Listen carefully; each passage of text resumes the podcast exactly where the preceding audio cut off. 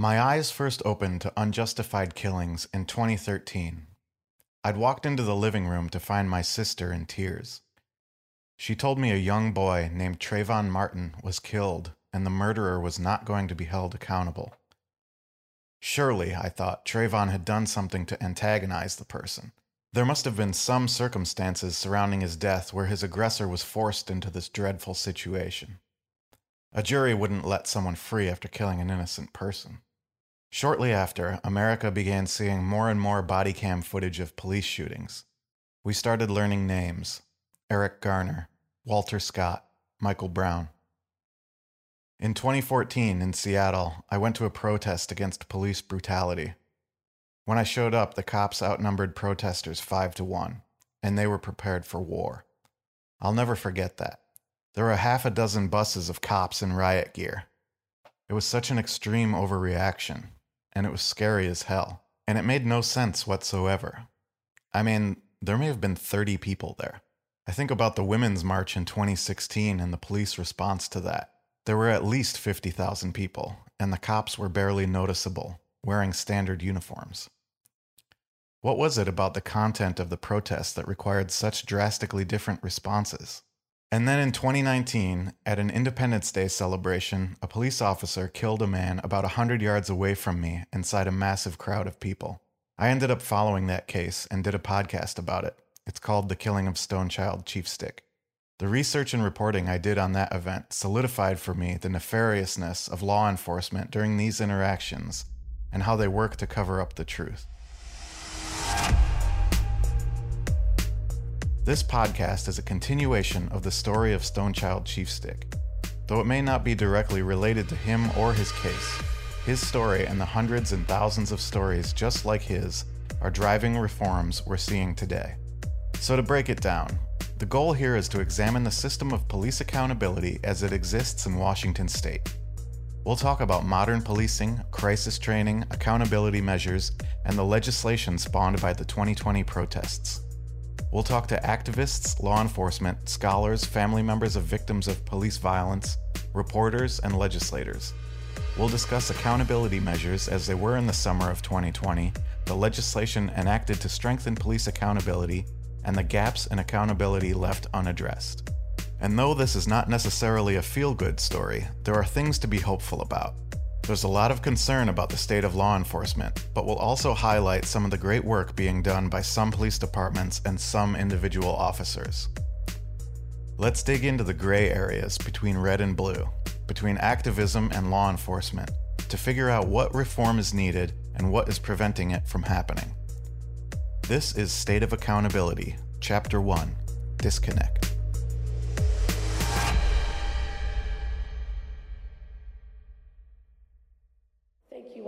Much for joining us this morning. Um, I want to first welcome you to the city of Tacoma. On behalf of the 215,000 residents who call this place home, I am so delighted that the governor would choose the East Side Community Center for this bill signing moment this morning, but also thanks to all of you for being here. This is an important day for so many people and I am grateful that I get to stand here with you as the mayor of Tacoma to be here for the police accountability bill signing and to introduce Governor Jay Inslee for opening remarks. On May 18, 2021, Washington State Governor Jay Inslee signed into law 12 police accountability measures that will radically change the face of policing in the state of Washington. Pandemic that is systemic racism. Among his response efforts, he convened a task force on independent investigations of police use of force, which was foundational for much of this legislation that is before us today. By any account, these laws are sweeping and will have a significant impact on the way law enforcement does business moving forward. It's not a coincidence that this bill signing is taking place in Tacoma. The task force the governor is referring to was convened as a result of the death of Tacoma native Manny Ellis, whose final words uttered in police custody were the infamous, I can't breathe. Ladies and gentlemen, it is my honor and privilege to present to you our governor, Governor Jay Inslee. And today, with the bills I will be signing, Washington State is creating a comprehensive system of improving accountability and transparency in law enforcement. Isn't it great that as of noon today, we will have the best, most comprehensive, most transparent, most effective police accountability laws in the United States? That's what we're going to have. This is a culmination of at least a year's work by so many people. Elected leaders, including local leaders like the mayor, racial justice advocates, families, law enforcement personnel, to address systemic racism that unfortunately continues to bedevil us. For others, this was just one step in a continued effort in this long march of progress. The crises of the past year have raised the consciousness of our state and of our nation. 2020 was rough. COVID lockdowns, a highly contentious presidential election, protests across the country. Seattle, in particular, was home to some of the more shocking displays of police aggression. In the early days of June, protesters squared off against police nightly. As a Seattle resident, it was very disturbing, but not totally unexpected. But I also wasn't close to where it all went down. Thanks to people like Jessica Frost, though, we could see what was happening in real time. She was one of several residents who were live streaming the conflict from their apartments.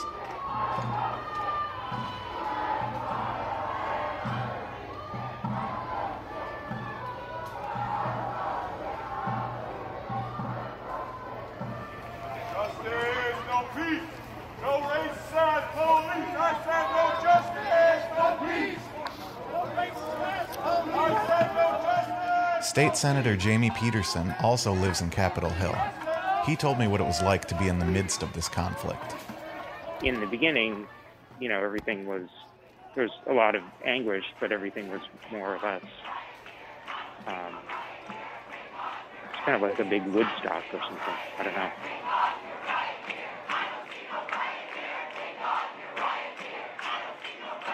Then the police just started to get into more and more of a bunker mentality, you know, and I realized that there's kind of there's probably some fault on both sides because there were clearly people who were destroying property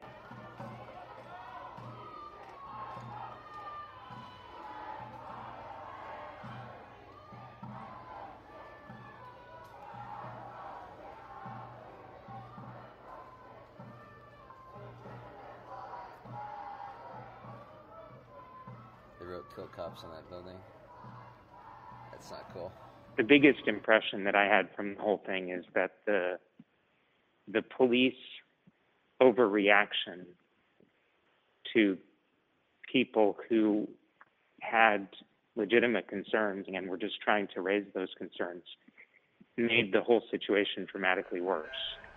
This is the police department. Do not leave the area until you've done arrest. Please significant pain or result in serious injury. If you remain in the area, just to remove or arrest individuals who are trespassing in the calendar. The um, irresponsible use of tear gas and pepper spray and, uh, you know,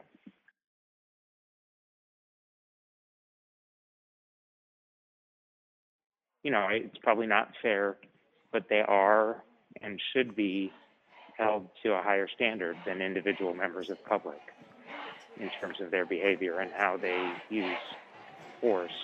And eventually, it became sort of a self feeding frenzy.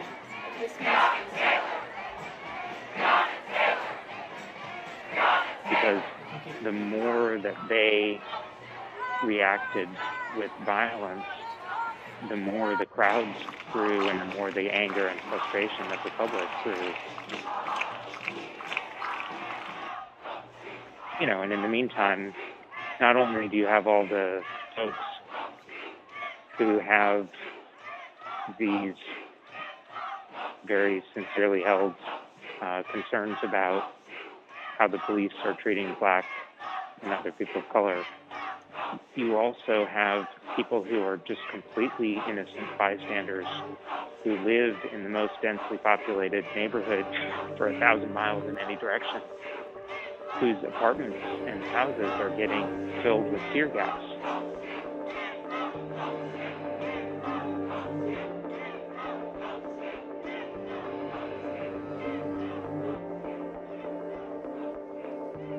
Fundamentally, I think that the deaths of George Floyd and Breonna Taylor and Manny Ellis and so many others, like, finally broke through to the consciousness of a lot of white people who had, you know, maybe paid glancing attention before, but not for any sustained period of time to demand any change.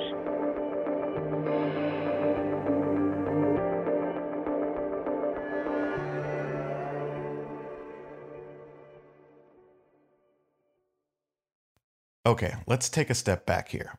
Why were there hundreds of thousands of people squaring off with police this summer? What are we talking about when we say there's a lack of accountability? Well, for starters, one of the biggest gaps in accountability comes when officers take the lives of civilians. Martina Morris is a former University of Washington statistics and sociology professor. She's aggregated data on deaths in police custody in Washington state. She then created several reports that helped her analyze trends and determine other metrics for how many people are killed by police, where they're killed, and how they're killed. But before reporting the data, you have to find it. You know, it was shortly after Ferguson, which I think was true for a lot of people. I started looking around because I felt like we, I, I can't not work on this anymore. I can't just sit back and say things have to change but not do anything. Of course, the first thing you want to find out is how many people are killed by police each year. And as soon as you ask that question, you realize, oh, we don't have data on that, right? There is no central official source of data on fatal encounters with police, use of deadly force, et cetera, not at the state level, not at the local level, not at the federal level. And so a number of news institutions like the Washington Post and the Guardian started collecting data on their own. And so did Brian Burghart. And so he has developed now a team of people that he works with, and it has the most comprehensive source of data on deadly encounters with police. None of the other data sets that are out there even come close, not, not even close to this. So people often point to the Washington Post data set, but the only thing that the Washington Post collects data on are fatal shootings. And there are lots more ways that people die in encounters with police than just fatal shootings. Bottom line is there's no official source. Fatal encounters, as far as I'm concerned, is the most comprehensive. So that's the foundation that I use. I draw the data. I basically scrape the data because I make it available online, and then I analyze it. I think the things that we were looking for to begin with were really what the trends were. And when I first started looking at the data in fatal encounters, I was looking at the entire time series from 2000 forward.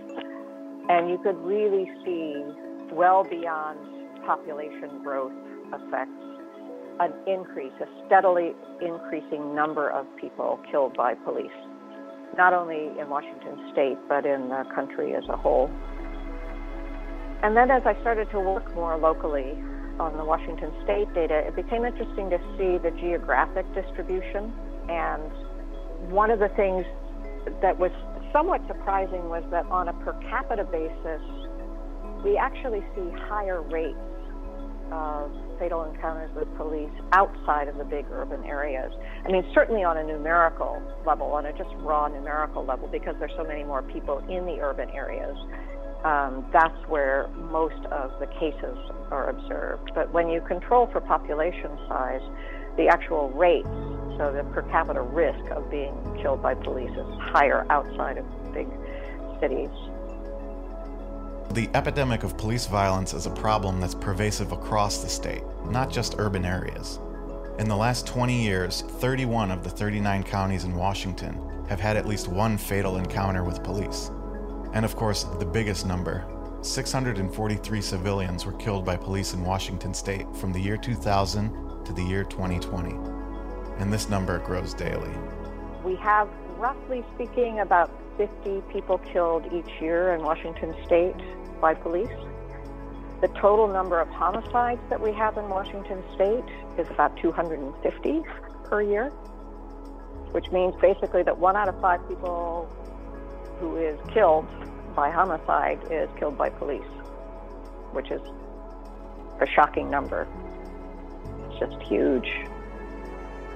I mean, I, I didn't think, it, it just didn't occur to me it could be anything even close to that.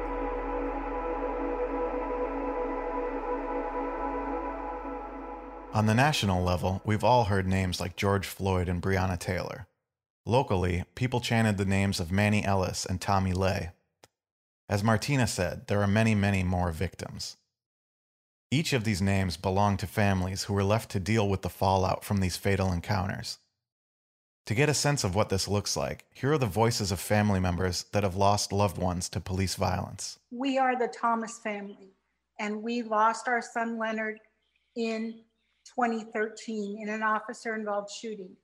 He was unarmed and holding his son. I'm Castile Hightower, and in 2004, my brother, Herbert Hightower Jr., a man in crisis and experiencing mental anguish, was shot and killed by Seattle police just feet from our home. I am Trishandra Pickup, Stone Child Chief Sticks, um, mother of his children. He was killed by the Poulsbo Police July 3rd, Officer Craig Keller. My name is Elaine Simons. It is a tragedy that I must share my personal story of the murder of my foster son, Jesse Sarey, by Auburn police officer Jeff Nelson. Iosia Faletogo was my cousin. Iosia was only 36 when he was murdered by Officer Jared Keller, former Seattle PD, now Spokane PD. On June 18, 2017, my cousin Charleena Lyles was murdered in front of her children in her home. My name is Alexis Dunlap Francois. I'm the mother of my Chance Dunlap Gittens. Chance was a 17 year old boy.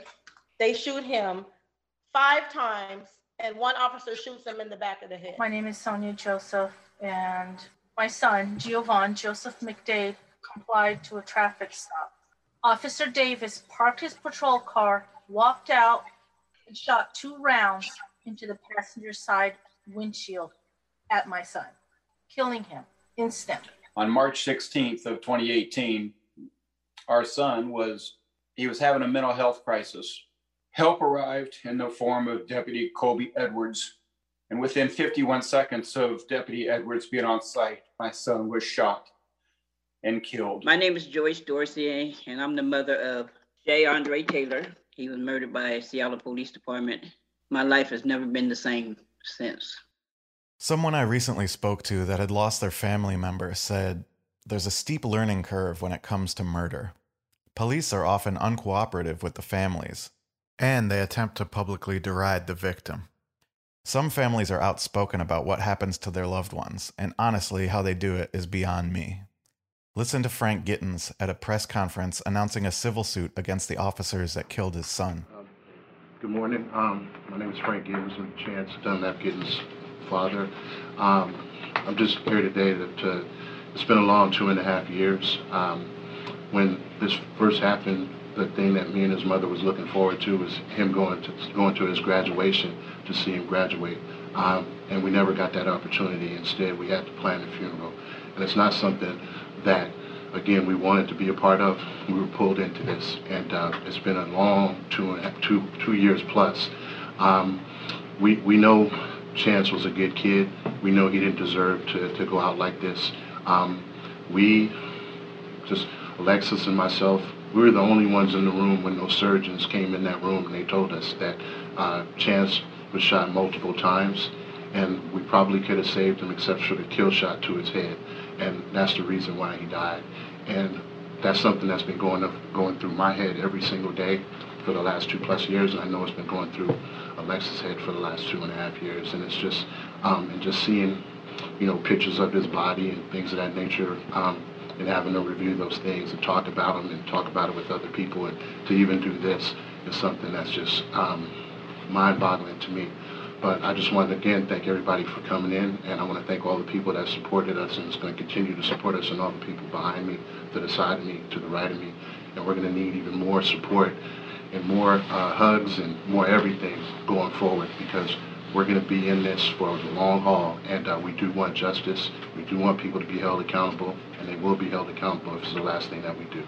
Watching him speak here in front of the cameras and the press about losing his son is horrible. I mean, it's unthinkable to lose your son and then to have to do this. My cousin was five foot two, 100 pounds, and 14 weeks pregnant. Two six foot two, 250 pound men stood at her door. They were there less than a minute, and before they went in, they were laughing because they knew that my cousin often had mental health crises. Not only did SPD take over 120 days to release the public records in their entirety, we also discovered that among the knives Herbert was so vilified for allegedly having were ordinary butter knives. I can't explain what it feels like to think that my brother may have lost his life over a butter knife.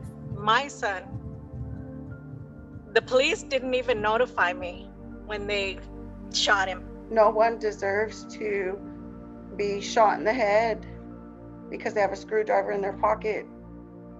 My son was unarmed, wearing shorts, a t-shirt, and socks on a 42 degree night at 9:30 at night. And we learned about this incident from a Pierce County post on Facebook on their Facebook page. These officers violated department policies. They escalated the situation and murdered my son without any repercussions for their actions. The investigation was not credible and the evidence was tampered with. There are many multiple missing documents that I've requested and never received. They're just a bunch of lies. Everything they did with Daniel was wrong. They had four four phones with video on them. They said that they were all degraded. How does that happen after they collected them from the people that took the videos? 51 seconds, there was no de escalation. There was hiding behind, I feared for my life. I feared for the community if he had gotten in my squad car. They villainize, criminalize, humanize our loved ones and, and push this narrative that they fear for their life. I have uncovered and discovered a lot of discrepancies within the stories being told by the other side in hopes to avoid taking responsibility for Iosia's murder. And within seconds, he was shot and killed. And um, there's a claim that he uh, tried to lunge at the officer with a uh, with that screwdriver. I would watch helplessly as they killed our son because he did not comply with their orders. He never broke the law that night, and he didn't threaten to harm himself, his son, or even the police. Leonard's dying words were, Please don't hurt my boy. You know, and now the shooting officer is a trainer at the CJTC training facility, which uh, recruits new uh, officers and trains them so hundreds and hundreds of officers are being trained by uh, this officer who did not de-escalate, but yet he's training the new de-escalation policy, Initiative 940. You know, they just keep killing us and, and getting away with it. A few officers recommended tasers be used, but were ignored. Instead, my cousin was shot in the back of the head by a macho, panicking Officer Keller with five officers on my cousin's back. His hands were planted on the ground, fingers spread in compliance. My cousin even said, I'm not reaching right before Keller took that fatal shot, claiming he feared for his life. This was Keller's second use of deadly force within a year span. Now, the officer that shot my son in the head was involved in another case that cost King County $10 million just a few years before. The officer who fired the first shot among getting out of that van was just written in the Seattle Times yesterday for being suspended for one day without pay after he's been promoted to captain and for his racial Facebook posts about black teenage boys. They're there, they take a life, one gets promoted, and so many liars involved in the case. It's just nothing happening. Within the public records that my family received, we also learned that Officer Steve Hirjak, now elevated to Assistant Chief with the Seattle Police Department, was the officer who pulled the trigger that ultimately ended my brother's life. It seems, instead of being held accountable for my brother's death, he was promoted to one of the highest ranks in the department. I knew that no justice was going to be had because the before the investigation was all the way over, Deputy Prosecutor Mark Larson told me and my family that the officers wouldn't be charged. And I said, Well, how is that possible? And you guys haven't even finished investigating yet. We still have no real answers. We have had no justice. You know, the way I grew up is like, you know, police officers are here to protect and serve. And, you know, it was, it was hard to believe that police would do such a things when I was a kid. And uh, my grandmother would always take a police officer's word over mine, you know, in, in those days and many, many moons ago. Those days are over. And now, you know, if you see a police officer talking to your son, you're like, what are you doing to my son? I didn't know that that's how the system worked and to find out that it's this bad. If you go and you dig back into everyone's backstory, you'll find so many similarities in the before, the after, and then the now. And we're fighting for justice, we're asking for change, and it's just like falling on deaf ears. It's hard to just wrap around my head that, you know, they can murder us, get away with it, and the laws are designed to protect the badge.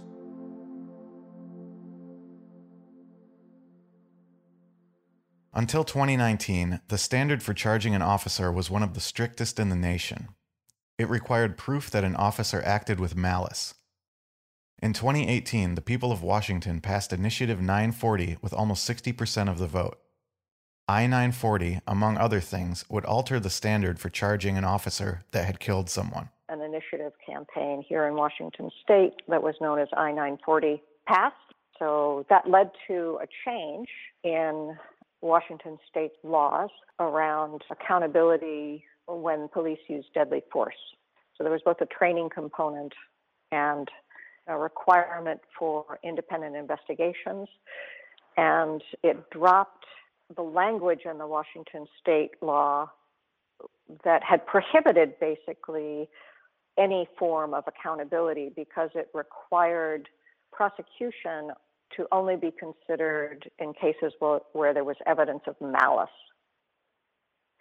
The specifics were intended to be sort of worked out over the subsequent year through the organization that we have here in Washington state called the Criminal Justice Training Commission.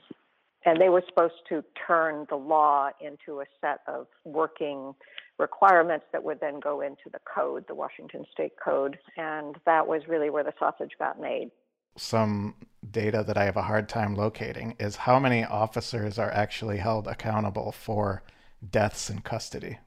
Uh, I can tell you that number is zero in Washington state ever since the malice clause was inserted, which was, I think, back in 1984.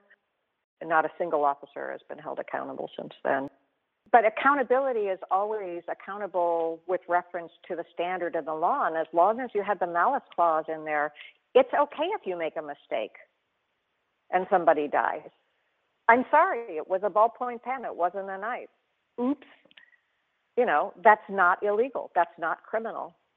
And it wasn't until 940 changed that standard that we even had an opportunity to consider something other than malice, like gross negligence, right?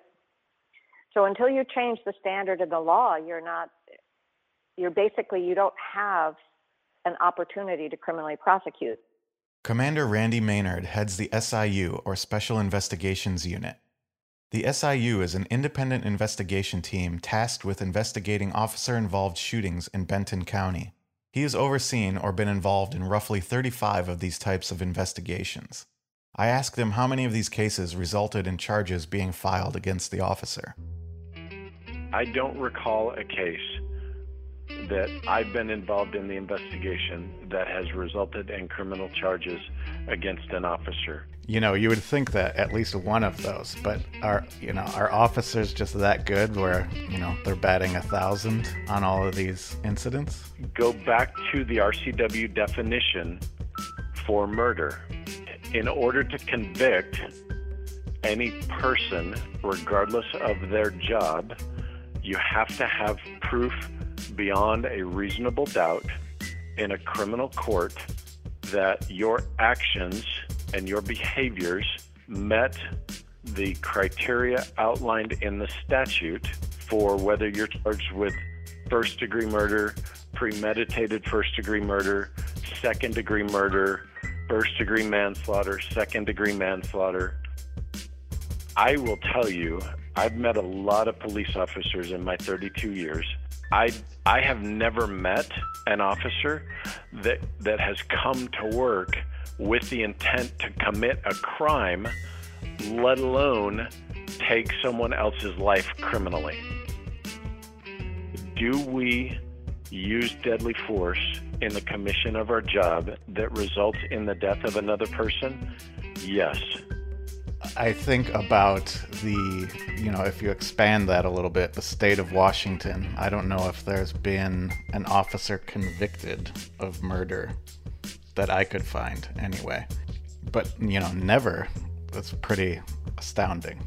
Let's just use my agency for illustration. We generally run right about 95, 96 to 100 commissioned officers. Of those, let's say 50 are uniform patrol staff. Those uniform patrol staff make roughly 100,000 different contacts over the course of 365 days. When you look at that number compared to the number of people that are actually arrested, the arrested number is a fraction of a, a very small percentage of the total contacts. When force is used, the number drops even more drastically. I want to say less than 60 incidents in a calendar year where force beyond hand, compliant handcuffing is used against another to effect an arrest by the Kennewick Police Department. In those instances, in the past 10 years, I believe that we have had six officer involved shootings in the city of Kennewick. All six of those, the officer has been found legally justified in their actions.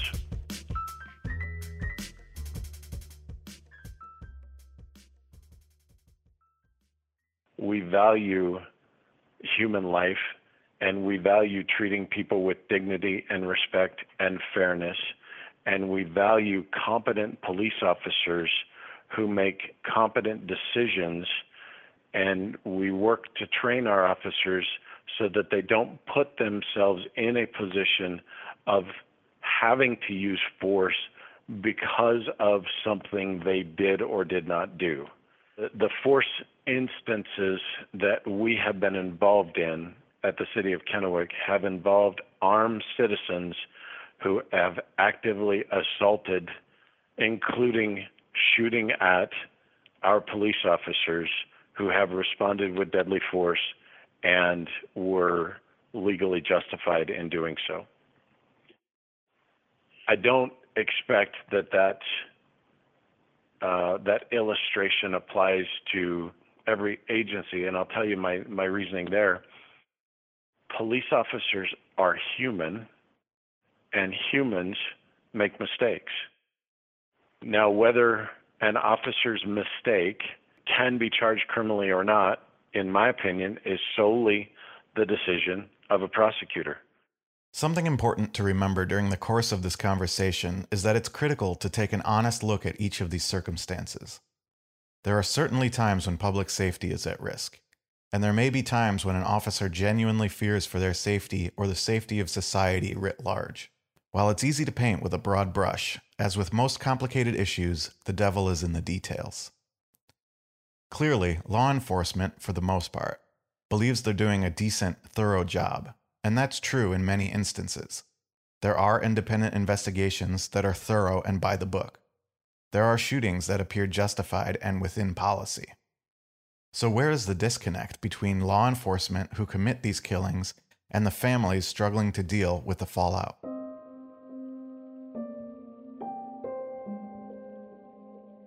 I used to think when I heard about cases where an officer had killed someone that the person that was killed had to have done something to deserve this deadly force action.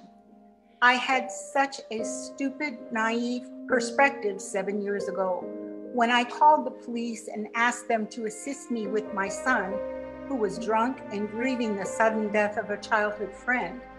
I did not understand that they would judge him through their racist lens.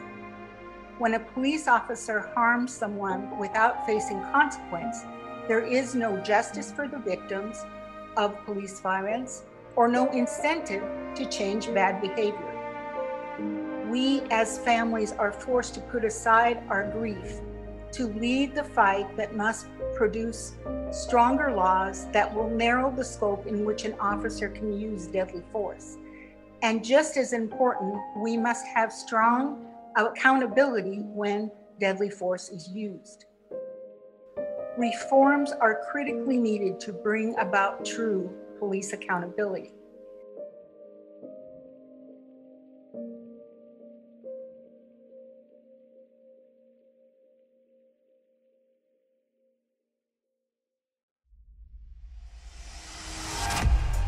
In the next chapter of State of Accountability, we'll start at the beginning.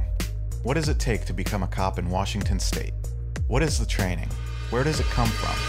And how are police in the state monitored after they leave the academy? Thanks for listening. You can find show notes and links at stateofaccountability.com. Check out my Patreon page at patreon.com slash domcampese for extra snippets and raw content from my work.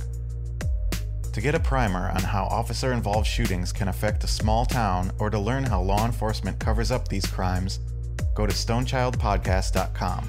Watch the video and listen to the whole podcast. Special thanks to Des Ciara Mataro, whose research has been an invaluable addition to the podcast. Thanks also to everyone who provided their voice for this and other episodes.